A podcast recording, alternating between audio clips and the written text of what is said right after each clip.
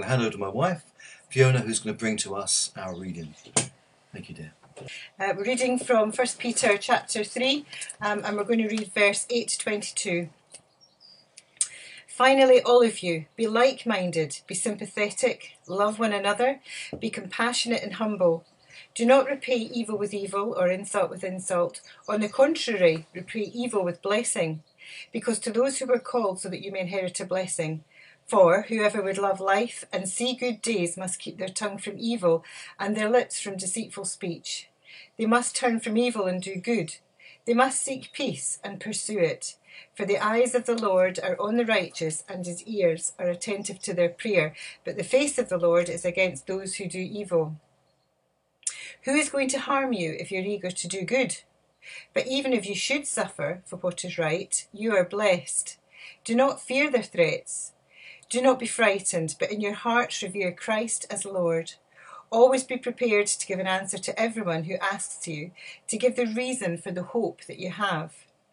But do this with gentleness and respect, keeping a clear conscience, so that those who speak maliciously against your good behaviour in Christ may be ashamed of their slander. For it's better, if it is God's will, to suffer for doing good than for doing evil.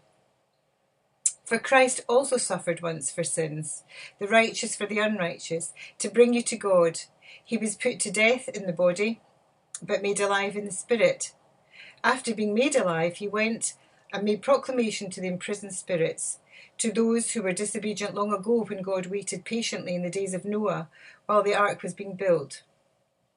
In it, only a few people, eight in all, were saved through water, and this water symbolises baptism that now saves you also. Not the removal of dirt from the body, but the pledge of a clear conscience towards God. It saves you by the resurrection of Jesus Christ who has gone into heaven and is at God's right hand with angels, authorities, and powers in submission to him. Amen. Thank you, Fiona, for bringing that reading to us. Arguments. So, one of you have had an argument, I'm sure you must have done because most people um, have many times when they have arguments. I once had an argument with Fiona and uh, all about how to rearrange the furniture in our house, and I thought I'd won. But when I got home, the tables were turned. In fact, we went did a cruise many years ago to New York um, on, on, on with Cunard on the Queen uh, Queen Mary, and it was a, a great time. It took, I think, it was um, five days to get to New York and five days to get back again, um, and it was a, a, a, great time. And when we got there, we um, we visited the Empire State Building and we got in the elevator at the bottom. And as we got into the lift itself, we had an argument. And trust me, I've never been wrong on so many levels. Arguments. The world is full of arguments. And Peter's come in here to the end of his uh, his uh, message um, in chapter three and is beginning to talk to us about um, about relationships carrying on, and he's summing up, and he begins um, uh, to focus on the whole idea of harmony. And uh, he actually says here in verse 8, he says, finally. And that expression in, in the Greek means now to the end. Now to the end. And he's summing up exactly what um, he's talking about and has been talking about. And throughout chapter 3, we've been talking about, he's been talking about things like living in this world as a different person, as an alien, as a stranger. He's saying that this involves submission a very dirty word in, in the 21st century, but he says it involves, as a Christian submission, it involves submission to the state in chapter 2.13 and submission to each other in chapter 2.17. It's submission to our bosses in chapter 2.18. And then he talks about uh, submission, mutual submission in marriage in chapter 3, verses 1 to 7. And now he comes to this final part of chapter 3 and he draws it all together and he says, finally, all of you. He's saying, it doesn't matter who you are, all of you. This is important. What I'm dealing with now is important.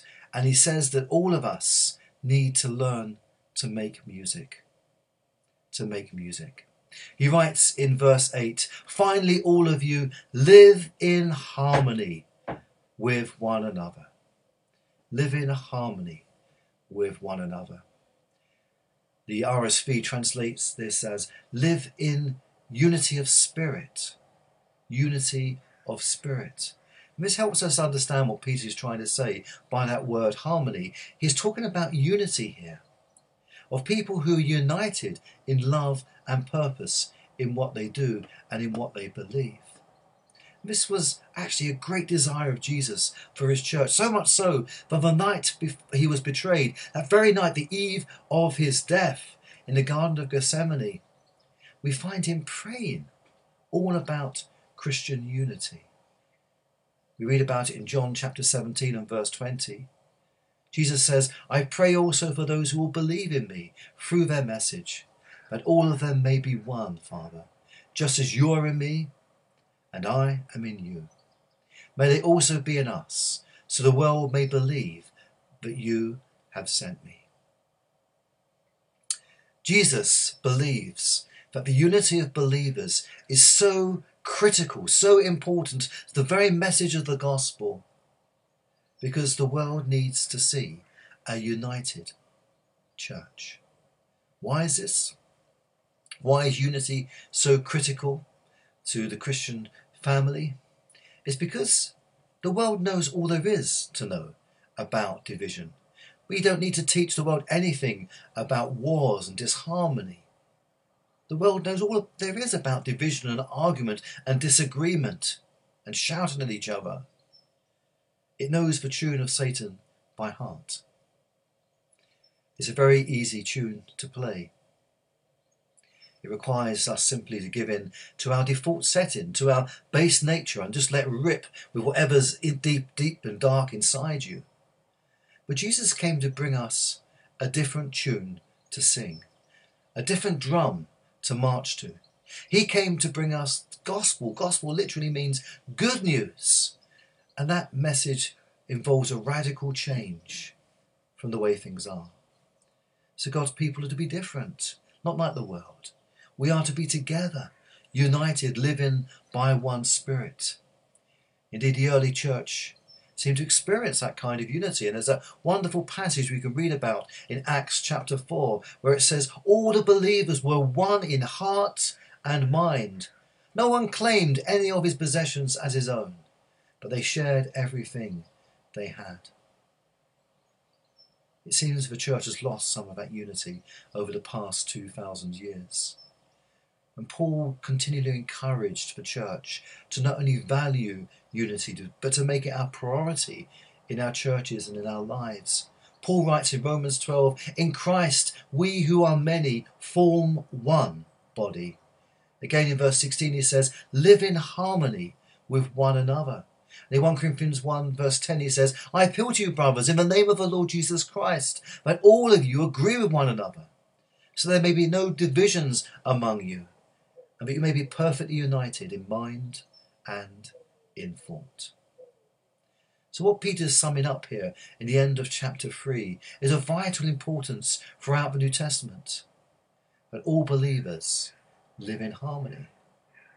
So, why is the church so divided? Why do we hear about divisions, about brother falling out with brother and sister with sister, and churches dividing and separating? Well, the answer's simple, really. Unity is the most common area in which the church is attacked because Satan doesn't want a united church, because he knows with a united church, revival will come. More people will come to know the Lord Jesus. More people will be saved. And so Satan always attacks us at our weakness, and the Achilles heel of the church is always harmony, is always unity. When Fiona and I were at college in Glasgow, in, in, the, in, the Bible Training Institute, we, one of our lecturers um, worked. Um, he was a missionary. He and his wife had come back from the Philippines. His name was Dick Dowsett. Uh, he was an OM missionary, and um, he served for 40 years with OMF and told the college um, that when he worked in the Philippines, the um, the churches in the Philippines were totally divided. So, what tenet of the Christian faith was so critical that the churches were fighting over this? Was it the virgin birth? Was it the reality of the resurrection? Was it the true humanity of Jesus or the divinity of Christ? No. The issue that the Baptist churches were fighting over was a much deeper issue. It involved the depth in which you baptized a believer. So there were in the Philippines the 10 gallon Baptists, there were the 15 gallon Baptists, and of course, the very deep 20 gallon Baptists, and there was the 120 litre Baptist, who were a German persuasion.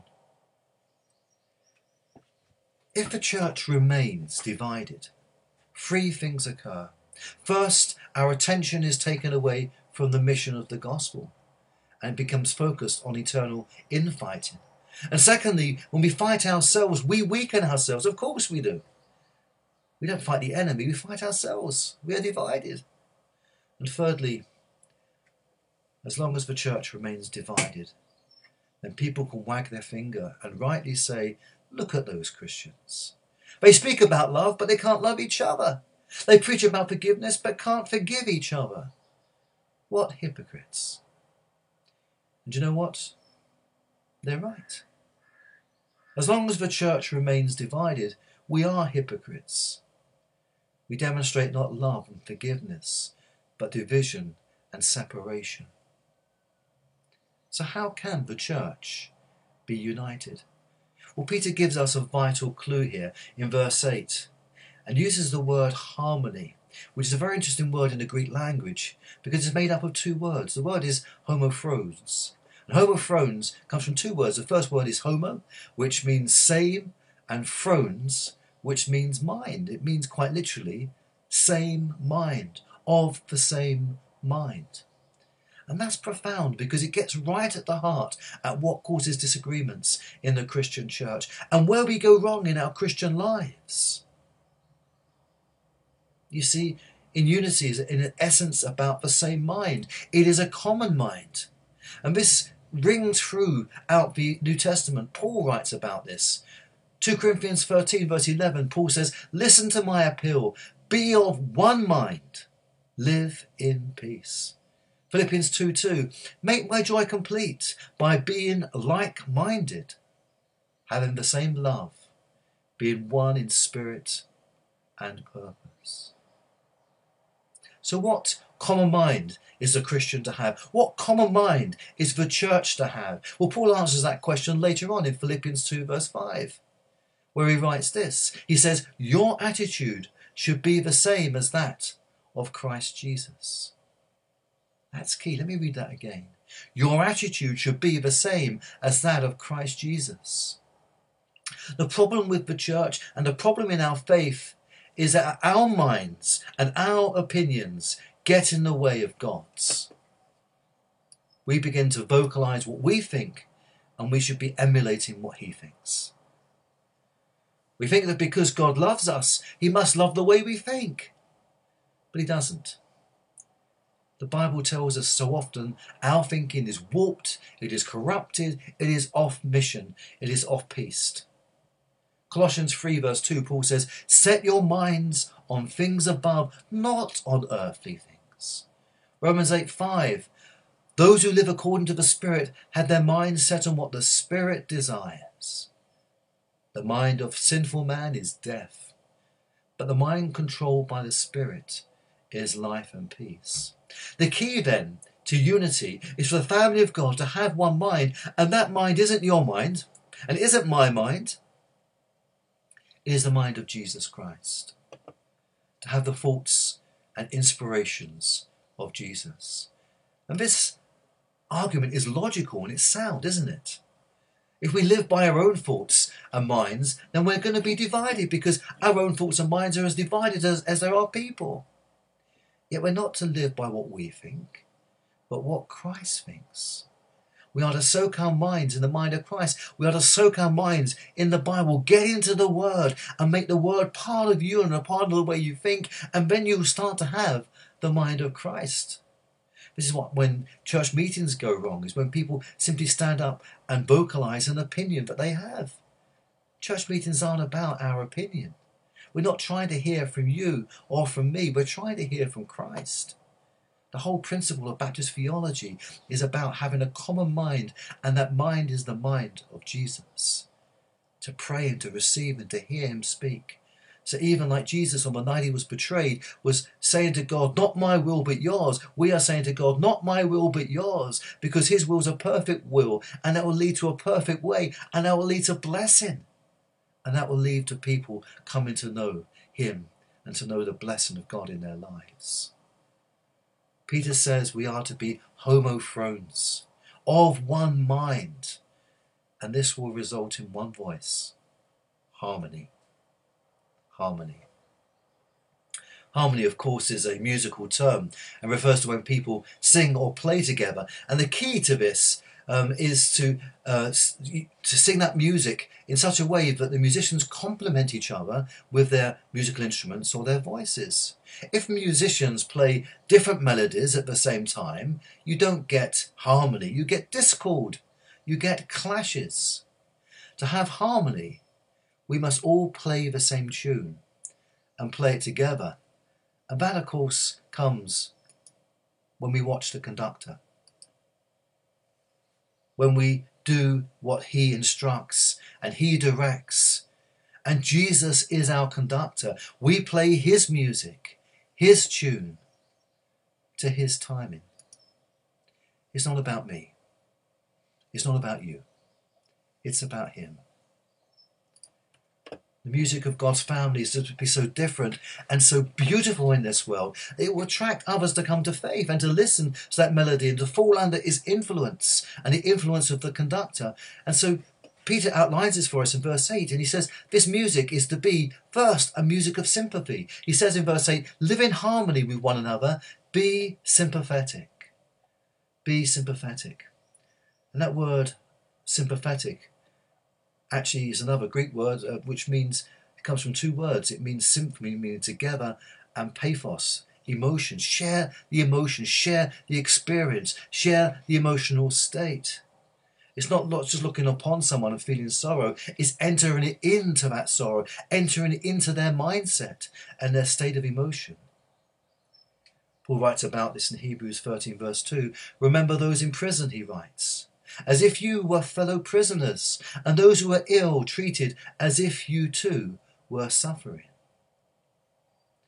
Sympathy means to be united, to be so united with other Christians that you share their emotions, forgetting your feelings, and you begin to enter into theirs. Professor Willie Barclay writes Sympathy and selfishness cannot coexist. We get into the mind and into the shoes of others. Like the famous Indian saying, you will never know me until you spent a week in my moccasins. We need to get into the moccasins of others, into their shoes, into their lives as Christians, and understand where they are. In an orchestra, the best musicians who are able to get into the composer's minds are those who are able to experience the emotion of the composer. And they play with feeling because they have sympathy sympathy for the music, sympathy with the composer, sympathy with the piece. Our tune is to be a tune of sympathy. It's also to be a tune, a music of love. Peter writes in verse 8, live in harmony with one another, love as brothers. And this is not a romantic love. We live in a world that it has hundreds and thousands of songs about romance. We have films, rom coms about romance, and yet we see very little love in the world in which we live because so often we've reduced love to sentimentality, we've reduced love to pure romance, and this is not the love that Jesus is talking about. Peter says, Love as brothers. In other words, love as a family. Now, all families have times when they don't get on. Show me a family that doesn't but it doesn't mean we stop loving each other. Family love is not a romantic love, but a commitment caused by our intimate relationship with each other, our shared experiences, because we have a common womb and a common blood. We have the same Father, and so out of respect and for, uh, uh, out of love and respect for each other, we love each other. Peter writes in this very book in 1 Peter 1.22, have sincere love for your brothers. Love one another deeply from the heart. It's not a romantic, sentimental, soppy love based upon pure attraction. It's a love that's deep from in here. Love deeply, says Peter. He repeats it again, it's so important. 1 Peter 4, verse 8, he says it again. He says, above all, love each other deeply. Love is very much part of the music of the church. It should be. And it's not just the music of love, it's the music of compassion. Peter writes in verse 8 love in, live in harmony with one another, be compassionate. Be compassionate. The Christian music is to flood the world with compassion. And that's a hard emotion to feel in the modern world. Cranfield, the famous theologian C.E.B. Cranfield, wrote just after the Second World War, he said, We got used to hearing on the radio of a thousand bomber raid as we ate our breakfast. We have got used to the idea of millions of people becoming refugees. And we live in an age where we're bombarded with images of suffering, and it's very easy to find our hearts getting hard. If it was true back in the 1940s with the radio, how much more true it is for us today with all our media ability to, to get, get involved in what's happening around the world. we see it and we hear of it on our TV, on our smartphones, on our tablets. We're constantly bombarded by the suffering of others. It's very easy to become hard hearted. The word here um, that, that Paul's using here, the word he is using for compassion, literally means in the Greek tender hearted. It's the exact opposite to hard hearted. It's being tender deep inside.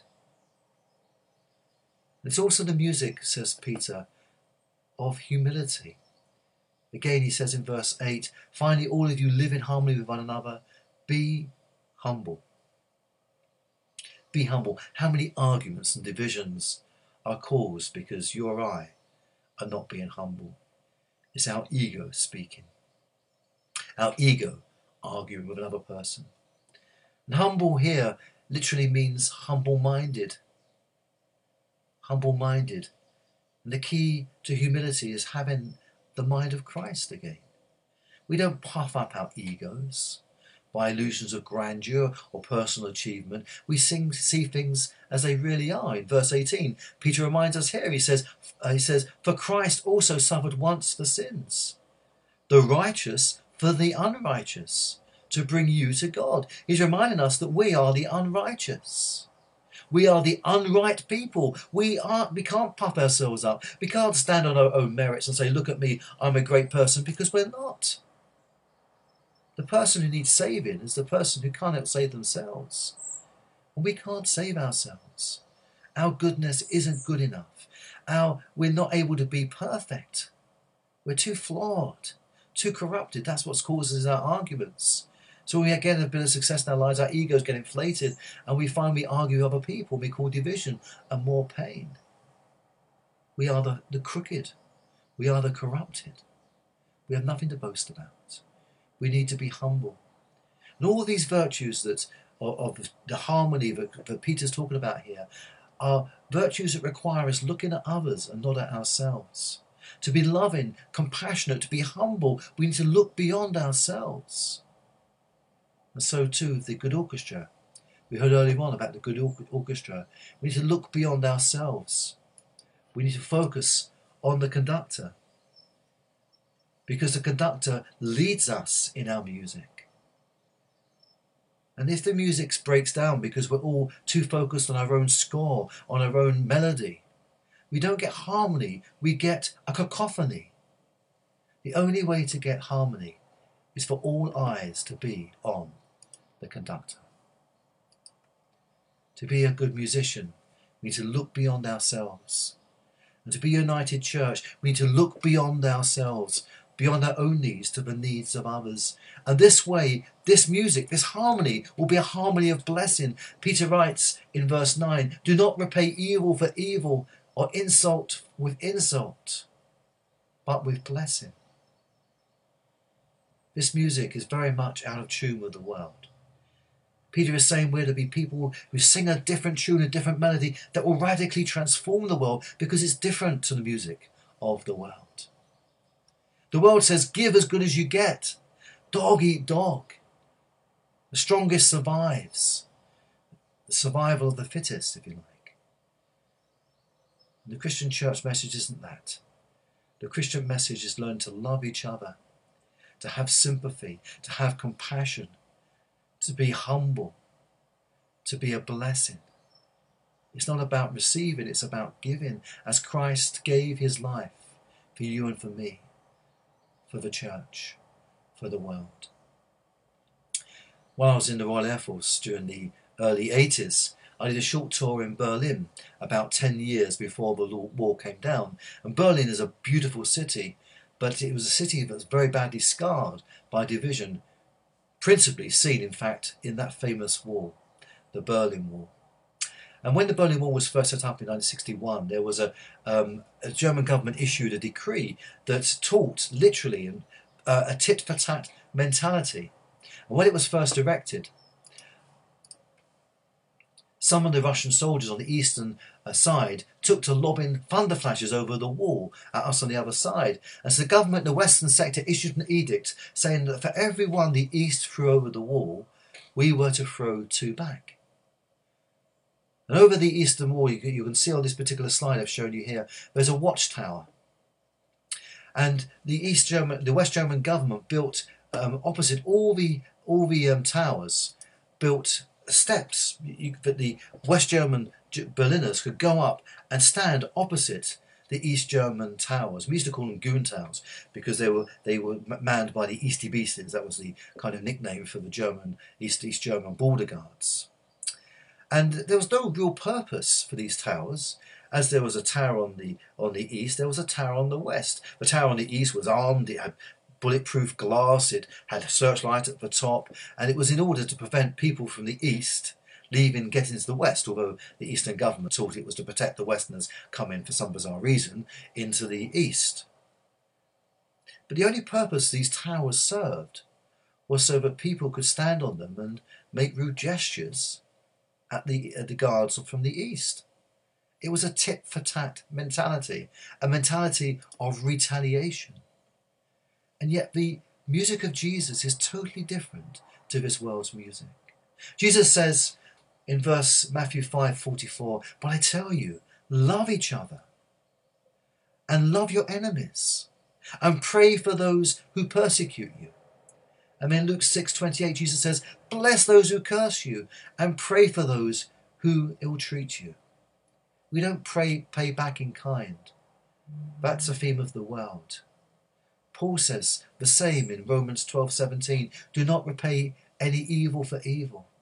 And in 1 Thessalonians 5, make sure that nobody pays back wrong for wrong, but always strive to do what is good to each other and to everyone else. We are to sing a different tune to the tune of this world. And Peter, in summing up this chapter, the end of chapter 3, is saying, People, church, be harmonious. Sing that beautiful song of Jesus, that beautiful song of love, that beautiful song of giving. Demonstrate, demonstrate the gospel in the lives in which you live. The music of the church is not a song of spite or a song of revenge or a song of get one over on the other or a song of winning. It's a song of blessing, a song of God, a song of sacrifice. Peter says, sing that song together. Sing it beautifully. Sing it with respect. He says, sing it with gentleness in verse 15. He says, do this with gentleness as you share the gospel with others. And we're commanded to, to sing this song publicly, to share the gospel. Do it with gentleness. Don't do it in harsh words.